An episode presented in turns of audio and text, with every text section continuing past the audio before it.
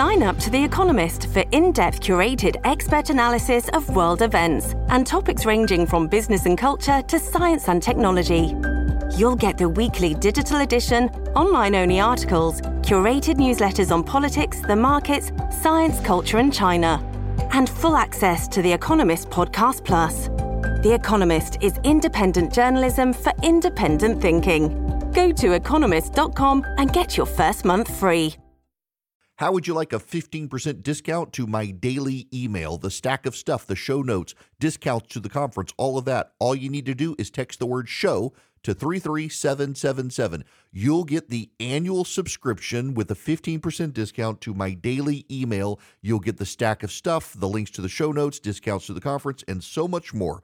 All you have to do is text the word show, S H O W, to 33777. Text show to 33777.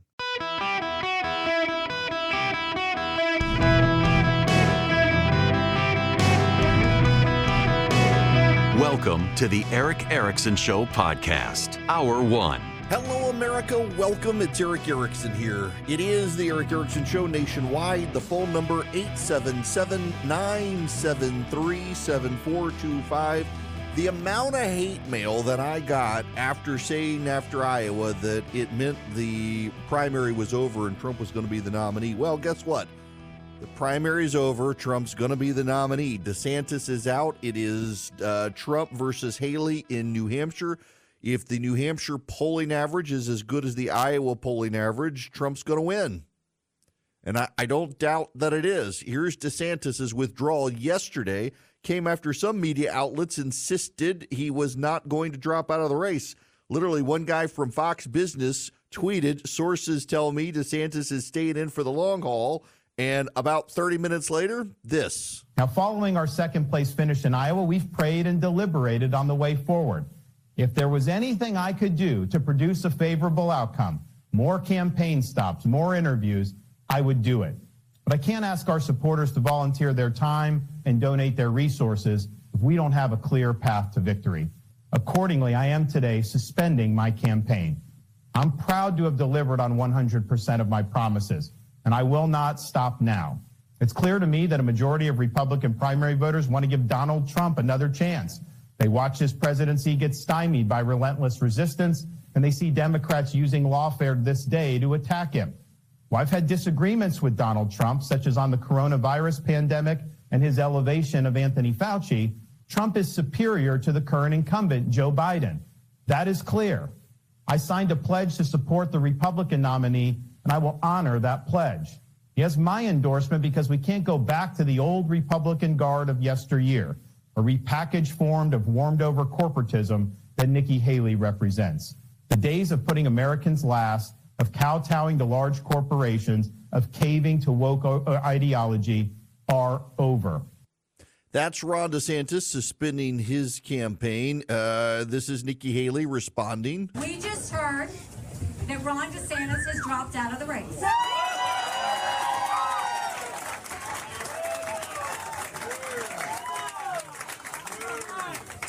I want to say to Ron, he ran a great race. He's been a good governor, and we wish him well. Having said that, it's now one fella and one lady left. May the best woman win, she goes on to say. Here's Donald Trump. Wait till you see what happens. We're going to win this election. We're going to have a great border. We're going to have more energy than you've ever had. And we're never going back. So if you want a losing candidate who puts America last, vote for Nikki Haley. But if you want a president who puts America first and did it successfully for four years, you know, I'm the only. Did you ever read the stat that I'm the first president that didn't go into and start a war? That's Donald Trump's response. You got all three of them. You know who else throwing herself into this mix is, is Judge Judy. That's right. Judge Judy has come out for Nikki Haley, but she makes a point about Joe Biden that everybody should take to heart. I will say that she had an interesting supporter on the trail with her, Judge Judy. She flew up from uh, Florida, and uh, she has only endorsed one person, political person, ever in her life before, and that was Michael Bloomberg. And I asked her, Why now and why Nikki Haley? Here's what she said. Joe Biden is now older. I'm not getting going to get into with you what everybody talks about with regard to his cognitive ability, but I know he's my age. I run a big, and I said in my article, I run a big business. I'm the matriarch of a family of 20 plus. I make decisions that affect hundreds of people every day. I need a nap in the afternoon. So does Joe Biden. Probably too. That's Judge Judy. He needs a nap, probably too. He, he's unfit. She's not going to get into it. I don't think it matters. Here's the state of play for everybody. Donald Trump is the Republican nominee. Uh, I have thoughts on DeSantis, and I might as well give them to you. And I don't want to make friends of mine mad. I, I've kept my mouth largely shut in assessing it out of respect for the campaign until DeSantis got out. So let, let me just tell you my view of the campaign, and it began before the campaign begun.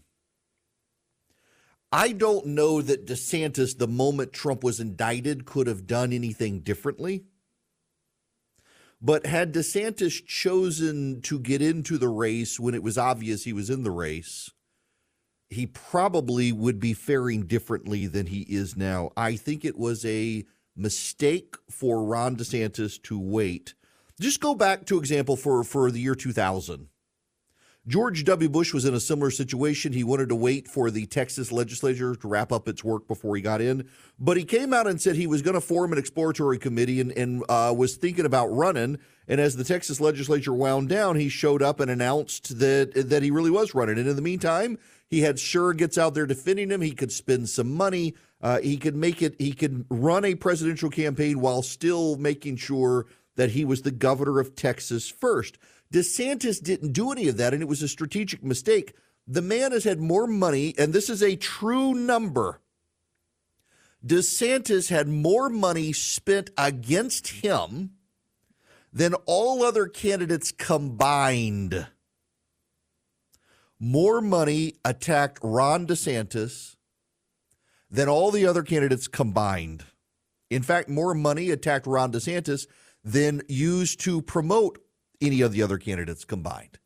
It was a sheer avalanche of money made real easy because everybody knew he was going to run and he didn't get into the race and so he didn't respond and he allowed them to define him for a segment of the population early and then what did he do coming in he launched it on Twitter on a site that crashed. He killed the very beginning of his campaign. Now, I've got friends who to this day will insist it, that was not a fatal mistake. Yeah, it, it, was a fatal mistake out of the gate. You know, I wrote a piece then, and it was just so petty of me, I deleted it. But I wrote a piece then uh, to timestamp that day saying, here's why DeSantis lost. And it wasn't that he started on Twitter, but that was indicative of the style of campaign he wanted to run. He wanted to run a campaign unlike any campaign ever done before. And the reason people run campaigns the way they run campaigns is because it works. Ron DeSantis dragging it out when everyone knew he was running instead of doing an exploratory committee like Bush did, allowed others to pour money in to attack him and define him before he could even chance to respond. And then on the day he decides to launch his campaign, he cedes control to Elon Musk on an unstable platform that collapses. And the initial story about DeSantis' campaign is its failure to launch because he did it with Elon Musk and, and uh, what's his name from uh, Elon's friend. They're Russia sympathizers. He does it on Twitter. The whole thing is unstable. And all the DeSantis supporters are like, oh, he answered policy questions. Nobody cares about that crap. Nobody cares about Ron DeSantis' ability to give you a 25 point plan on some esoteric piece of federal policy. They care about what his message is. And honestly, I don't know that he had one other than I'm Trump, but not. And it turns out the American people on the Republican side want Donald Trump, not Trump like. And I don't mean that disparagingly of DeSantis. I just like, I had him on my program a couple of times and I kept pushing him on his economic message. And his economic message was always, well, I cut toll fees for people in Florida. He said that in multiple interviews on this very program. When I asked him, what does he want the American people to know about his economic vision? It's he cut the toll in Florida Most Americans don't have toll roads, let alone Florida. Make America Florida wasn't any more compelling than Gavin Newsom's Make America California. People in Iowa like Iowa. They're there by choice. That was the frustrating thing I had. His the bottom line here on the DeSantis campaign to me is that it felt, and it, just so you understand, I have run political, and no, I've never run a presidential campaign, but I have run congressional campaigns. I've run statewide races. I've run state legislative races. I've run local races. They're all largely operate the same, just at scale. A presidential election is statewide elections in 50 different states, trying to find messages to persuade people in at least 15 states because of the swing states in your core base. De- DeSantis's campaign struck me the entire time as a series of tactics without an overarching strategy. You have to have an overarching strategy and message, and I just don't know what his overarching message and strategy is. With Donald Trump, what is it? Make America great again. Everybody knows Donald Trump, every speech, he's going to make America great again. He says it in almost every speech. What was Donald what was Ron DeSantis's? That's kind of the problem. The DeSantis campaign decided to think outside the box in how they structured their campaign. They relied heavily on never back down. Uh, they funded it aggressively. The super PAC was going to build the ground game. Well, the ground game needs a message to sell. They never got it from the campaign. It changed regularly. It was an extremely online campaign, hence the launch on Twitter. Uh, there were problems along the way. Now, for those of you who are yelling at me, why do you say something? Oh, I said a lot behind the scenes. I wasn't going to drag the candidate. I wrote some about it. I said some here. I said a lot behind the scenes. But the campaign just never took off. And a lot of people say that's the candidate. And, and yeah, to, to the extent the candidate owns it, the candidate has to own it. It is the candidate's campaign. But also, concurrently, when you're surrounded by brilliant strategists, you should get your strategy right. And I don't know that he ever did. I don't think Nikki Haley's Haley Mary pass. She's going to throw try to throw Hail Mary in New Hampshire today. I don't think it's going to work. But Haley went the distance. She had an entire strategy mapped out. She's had a message about the future, about a woman in charge needing an accountant in the White House. And I don't think it'll work for her. And again, I don't know that anything could change. I, eh, the bulk of the Republican Party wants Trump versus Biden 2.0. Much of the party feels like 2020 was stolen. They want to see if they can stop the steal this time. But for all the ridicule that Haley got, what she did that allowed her to last longer than Ron DeSantis is not try to be Trump without Trump, but to try to be her own person. It'll come to a stop after tomorrow. I, I don't think there are any surprises. You're going to find the media trying very, very hard to build suspense and excitement of race. I, I don't really think that there is any at this point. I think Donald Trump is going to be the nominee for better or worse. And, and I do mean for better or worse. Donald Trump is someone who will galvanize a lot of the Republican Party, who can inspire and ins- excite them, but he can also incite a lot of Democrats to mobilize their turnout. And if you pay attention to the focus groups that are out there, to the polling data that's out there, to what the campaigns themselves are finding, there is a portion of the country that is just committed to the idea that Donald Trump won't be the Republican nominee. And when they wake up to it, they may not like it. We don't know how that's going to play out. Everyone says the polling is wrong. The polling has been pretty good so far. It's gotten Iowa right. I think it's going to get New Hampshire right. And if so, you also need to pay attention to the polling of those who voted in 2020 who aren't happy uh, with Trump and they haven't changed their minds. That could play to Biden's advantage. However, there's a lot that can play to Donald Trump's advantage as well coming into 2024. This is going to be a close race. They've been very close races for the past number of years. Maximizing your turnout and changing independents to be your supporters is going to be big for both candidates. And the thing that Donald Trump has going for him that the Democrats simply refuse to appreciate is that until COVID hit, and it was COVID, it wasn't Trump, until COVID hit, Americans didn't have inflation and crime waves and a bad economy. And if he can remind people of how good it was, and everyone who's voting will have lived during that era, Donald Trump's got a winning message. It is foolish for anyone, anyone to think Donald Trump cannot win this race. Anyone who tells you he can't win has not been paying attention to the past eight years. In 2016, I really didn't think he could win. I learned my lesson and decided I needed to figure out what everybody was saying outside of my own bubble. And outside of your bubble, those of you on the right, you need to understand there's a lot of angst about Trump among independent voters and even some Republicans. But of you Democrats, you need to understand for all these people who have anxiety about Trump, they have hard economic times under Joe Biden. So the question is, which will win out for the voters? And pocketbook tends to win. Hello, my friends. It's Erick Erickson here. The phone number 877 973 7425. Should you wish to be on the program, I am delighted to have you. Tim Scott is engaged. Congratulations, Tim Scott.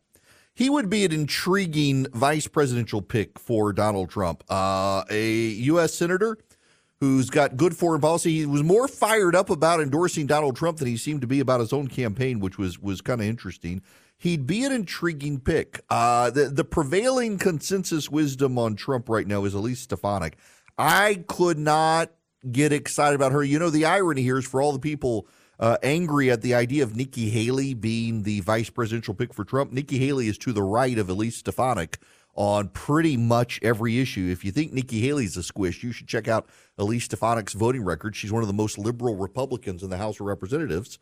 Um, she's playing it right. She's talking about the, the January 6th hostages, things like that. She clearly wants to be the vice presidential pick for Trump, but uh, she would be the most. I mean, she's to the left of like the Bushes on everything. I mean, to the left of uh, Nikki Haley on stuff. I, I, I think Trump probably, you know, pro lifers a little bit perturbed with some of his statements lately. He's going to need to find some conservative to calm them down unless he expects people to fall in line. And I just don't know that everyone's going to fall in line. I want to talk about that when we come back. Um, the, this idea that people need to bend knees or fall in line as opposed to being Americans and making up their own mind and, and what the campaigns are going to have to do about it. Democrat and Republican both. The idea that you must be loyal to one of these guys, um, it's what the core supporters will make, but they at least need to understand what a whole lot of Americans out there think who aren't happy with it. And you got to persuade them as opposed to bully them. We'll discuss that when we come back. Right now, I got to tell you, with a lot of things going on in 2024, so many social media trends, so many cool gadgets going to be released. Have you seen the um, Consumer Electronics Show? You, you know, it, it's not a cool gadget, but it's actually really cool. You get up to 89% off post office and UPS services by using stamps.com. They've been around for over 25 years saving small businesses money. It's like having your own personal post office wherever you are. All you need is your computer and a printer. You can even use your mobile device. Stamps.com saves you up to 89% off post office and UPS rates to help your bottom line. You can get labels and print. You can do everything you need from their supply store.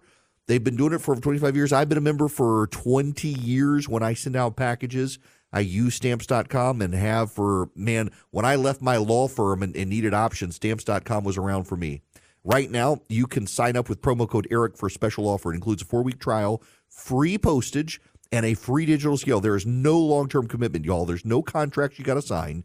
You go to stamps.com, click the mic on the top of the page, and you put in Eric, E R I C K. Get a four week trial, free postage, and a digital scale. Stamps.com slash Eric. Thanks to stamps.com for sponsoring the show. Hello, welcome. It is Erick Erickson here across the United States of America. The phone number is 877 973 7425. Should you wish to be on the program?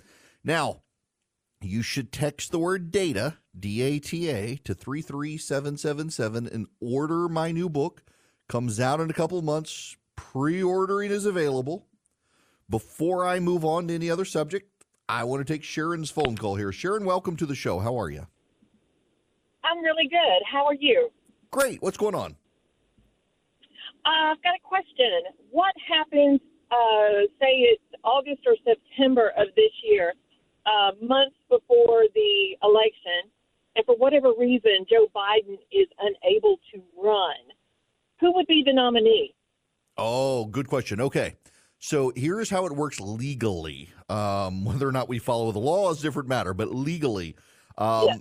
if okay, so you ha- everybody has to understand, Kamala Harris is not running for anything, so she gets no nominating votes.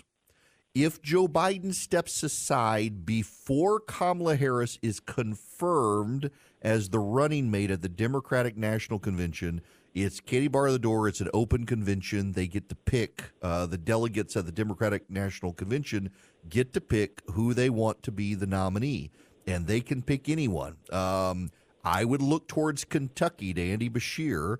Uh, he's a Democrat who won a Republican state with Republican backing. He's more moderate than Gavin Newsom, but he's right on all the Democratic issues from abortion and, and woke stuff, but seems to be more moderate than Newsom. I would look at him.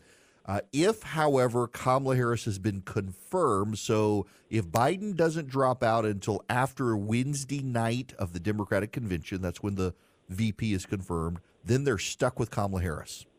Because under the rules, Oh, no. Harris, um, by being the vice presidential nominee, would become the presidential nominee if Biden drops out. Ah, well, that's sort of good news. Uh, yeah, and, and by the way, so this works the same way for the GOP. If something happens to Trump, um, if uh, before the Wednesday of the convention, Wednesday night of the convention, he's no longer the nominee, then it's an open convention.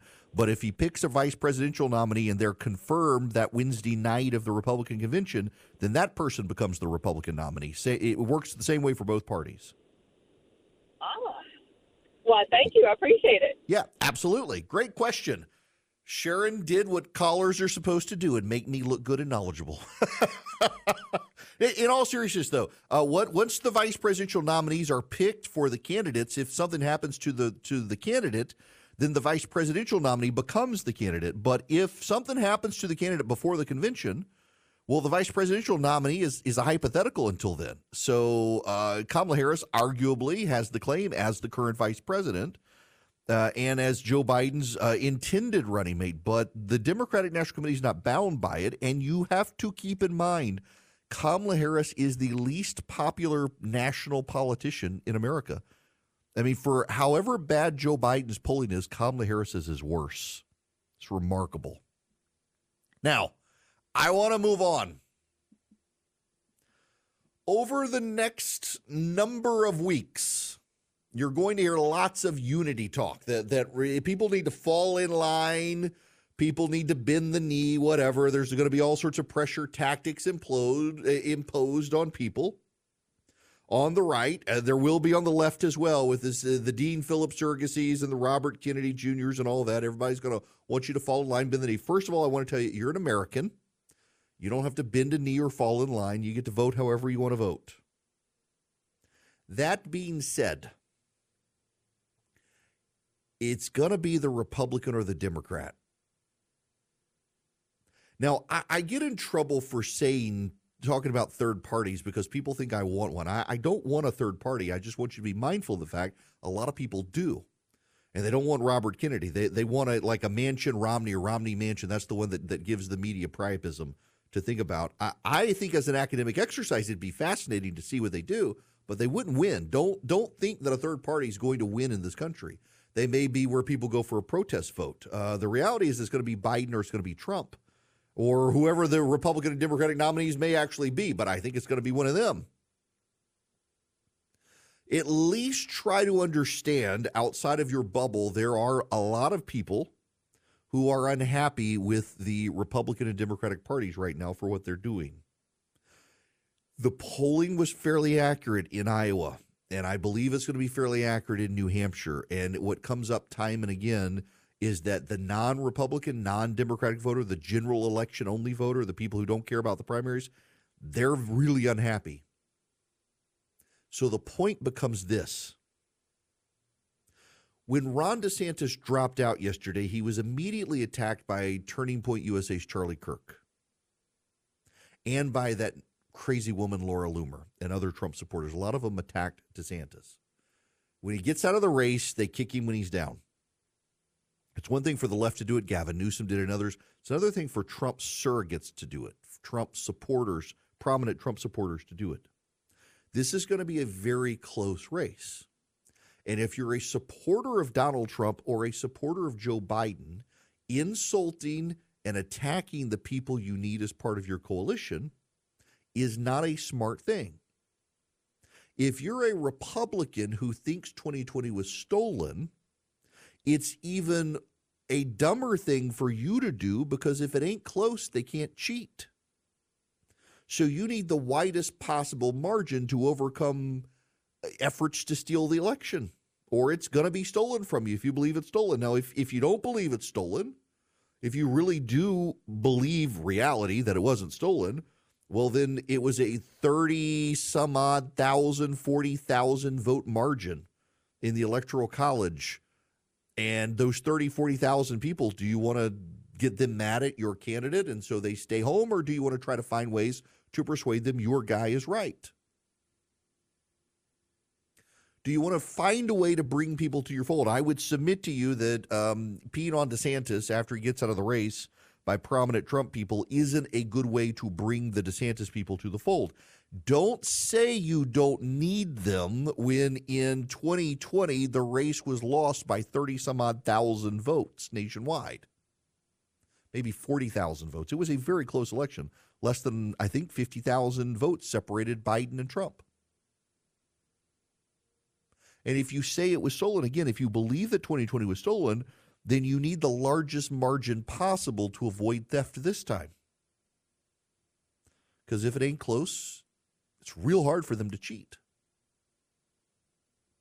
So you, the Trump supporter, and you, the Biden supporter, got to find ways to convince people to come to your side. Because at this point, I don't think the bullying and the cajoling and the badgering and the heckling and the pressure is going to work. I've got, for example, there's a guy on Twitter who's very, very mad at me, saying you you can choose to be high minded or or you can choose to get in line and fight because the Constitution's under threat. It's not my job. My job is to tell you what's going on and give you the information so you can decide. I, I am not going to bully, hector, or cajole, or pressure anybody to vote for any candidate. I will tell you that it's going to be Trump or Biden, and you're going to have to pick. But I'm not going to bully you and cajole you like so many people are wont to do on social media and elsewhere. The other thing I will tell you is that this is not the most consequential election in the nation and that uh, the nation is destroyed if your guy loses. I used to tell people that, and I found myself every election saying the same thing and it never came to be. Uh, in 2020, we were told that it was uh, the last election to save America. And if you didn't vote, you well, America was ruined. And now they're saying the same thing this time. But I thought it was last time. So is America either lost or is it not? Um, if you keep telling people that this is the last election to get it right, at, at some point, people finally need to realize that no, that's not true. Uh, America, whoever wins in 2024, the country will still be here. You may not like the way it goes policy wise, but the country's going to be here. So instead of scaring people, maybe give people a positive message for the future. With Biden, his message is pretty straightforward. Um, I'm not Donald Trump. I won't give you anxiety. You may not like me, but actually, the economy's headed in the right direction. Uh, we've turned the corner, and we're not going to have World War III started on social media. I don't know that that works very well given the last four years, given people don't like the economy.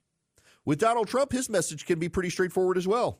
Uh, he will battle the wokes and keep boys from your girls' locker room and sports. And the economy was really good when Donald Trump was president, unlike Joe Biden. And I'm not on social media anymore, so I won't give you anxiety about my tweets. The end. He's got a good message. And as people still don't like the economy, uh, Donald Trump's got a great message of, hey, y'all all remember when I was president, you might not have liked me, but you loved my economy. The the heckling, cajoling, you've got to fall in line, you got to bend the knee, you you got to support. I, I, I, y'all, I have literally never been that guy. I mean, if you've listened to me since I started on radio in what 2000 January 11th of 2011, or read me at Red State going back to August of 2004, I have never been the fall in line, bend the knee, uh, march, whether you like it or not. And I, I'm I'm not going to do that. I, I certainly have my biases. I was an elected Republican. I'm a conservative. I'm an evangelical Christian. But my job is to give you the information so you can make up your own mind, not tell you how to think or how to vote. I will tell you this though that if you're a supporter of one of these candidates and you're just deciding that you're going to heckle and browbeat the snot out of people, you're probably going to find a lot of people who don't want to vote for you. And if the election is very close, you yourself could be sacrificing the margins for your side. You need to represent your candidates well. As to the rest of you who don't like either candidate, oh, I feel your pain. Not a fan. At the same time, going to be a Republican or a Democrat. You may decide the stewardship of your vote is to leave it blank and hope that enough other people leave it blank that the parties realize we got a problem. We got too many people sitting on the sidelines because our candidates alienate them. That's your choice. It's your choice. My choice is to provide you the clearest view I can of the candidates and their policy differences. And also, while everybody is so obsessed about the presidential election, to remind you that there's a whole world out there of other things happening. And oftentimes, what happens is you get distracted by the presidential race and you forget all the other races, the congressional and Senate races, and you forget all the other news of the day. I will say this in closing, however. It is going to be a close election. The polling shows if Trump is convicted of one of these crimes, that it will not be close. It will be decisive for Biden. I don't know that I really believe any of these cases will come to trial this year. I don't know, for example, I mean, the, the Fani Willis case should be thrown out of court. Uh, the Alvin Bragg case, I think, should be thrown out of court. That leaves the two Jack Smith cases. I think the uh, judges are both hinting that it's going to be more prolonged and dragged out than what Jack Smith wants. Donald Trump may get elected and, and choose to pardon himself, and that'll be challenged in and of itself, or, or abandon the prosecutions as he becomes president. All those things are possible. If the voters vote for Donald Trump, the Democrats are going to be hard pressed to, to maintain he can't get rid of those prosecutions. At the end of the day, however, the voters will vote in November and either the Democrat or the Republican will be elected President of the United States. And you will have to choose where you vote, how you stand, and what position you have. But I will just tell you if you're a Trump supporter or you're a Biden supporter, harassing, belittling, and attacking the people who could be in your coalition is probably not the best way to build a coalition in narrow margins to win the election. And that is your choice of how you want to proceed. As for me, well, I hate everybody to begin with. I, I I intend to just tell you what I think, whether you like it or not. And if you don't like it, that's fine. If you do like it, that's fine. But I'll just call them as I see them, as I always have done. But this is going to be Biden versus Trump, unless something unforeseen happens. And by the way, Something unforeseen could happen. We just don't know. All right. Now I can move on to other things, I think. I, have I've said my piece on that. Um, but y'all can stop adding me on social media. If, if you think I'm going to fall in line and just give you party talking points, you have literally never listened to this program before because that's not what I do. Now, one of the great groups out there that also doesn't fall in line that just tells you the truth is Hillsdale College. Hillsdale actually teaches you honestly and ethically, I should say, about the Constitution. Because Larry Arnn, the president of Hillsdale College, is a passionate believer of the Constitution. If you've never taken one of their free online courses about the Constitution, you should. And you can get a free pocket Constitution at ericforhillsdale.com. But more than that, this year on this program, Hillsdale College has decided to start airing these one minute Constitution moments you can go to ericforhillsdale.com and listen to him and learn a little bit about the Constitution on the way. You can even take the free online Hillsdale courses. They're so good. The Constitution one is just fantastic. Um, you learn in depth about the Constitution, why it's not actually three co equal branches of government, that Congress is supposed to be uh, the preeminent branch of government. They, they set the record straight on all the myths you've learned, they give you the reality.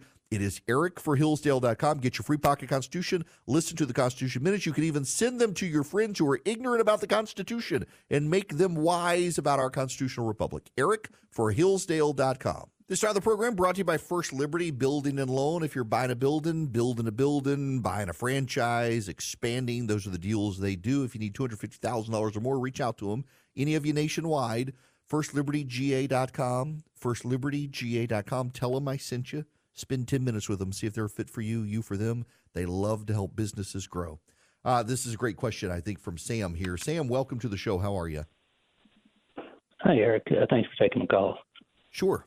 What's going on? Uh, my question. Um, well, first of all, congratulations on your show. I've been listening to you for many years in the Atlanta area, so uh, congratulations on being uh, nationwide now. Thank you very Uh, much. my question is about a, a variation on the third party uh, discussion that always comes up. It doesn't seem like it would be viable for just the Republicans to split. It uh, is more likely that if, if there's a possibility, either there needs to be a true split, both the Democrats and the Republicans, to create four parties. I was just wondering if you ever had any thoughts on that.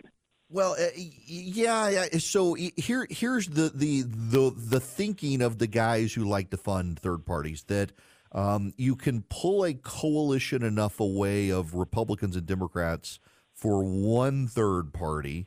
Um, if you have multiple third parties, they they reduce each other's strengths, so none of them are viable. To begin with, it is extremely hard to get a third party on the ballot. You have to do signature collections in the states with rules compliance. You have the Republicans and Democrats work together to try to stop you. I mean, honestly, the only thing Republicans and Democrats hate more than each other is third parties. And they usually work together to eliminate third parties from ballot access. Ross Perot spent a whole lot of money in 1992 to get ballot access, uh, last major third party effort to do so. There are parties like the Libertarian Party and the Green Party that have ballot access, but they tend to be run by nut jobs uh, who will prevent any reasonable person from being their nominee. So you got to go the third party route, and it's extremely hard to do.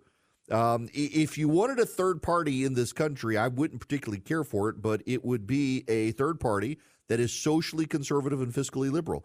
But the people who fund third parties tend to be fiscally conservative and socially liberal, so they don't fund those sorts of third parties. But that's the only third party that would be viable in this country is one that's socially conservative, getting black and Hispanic voters and blue collar white voters in, and fiscally liberal and char- in favor of big government and spending. And that would work, and that'll never happen because the people who foot the bill for third parties are opposed to social conservatives and fiscal liberals. They exactly opposite. So that's why they never work.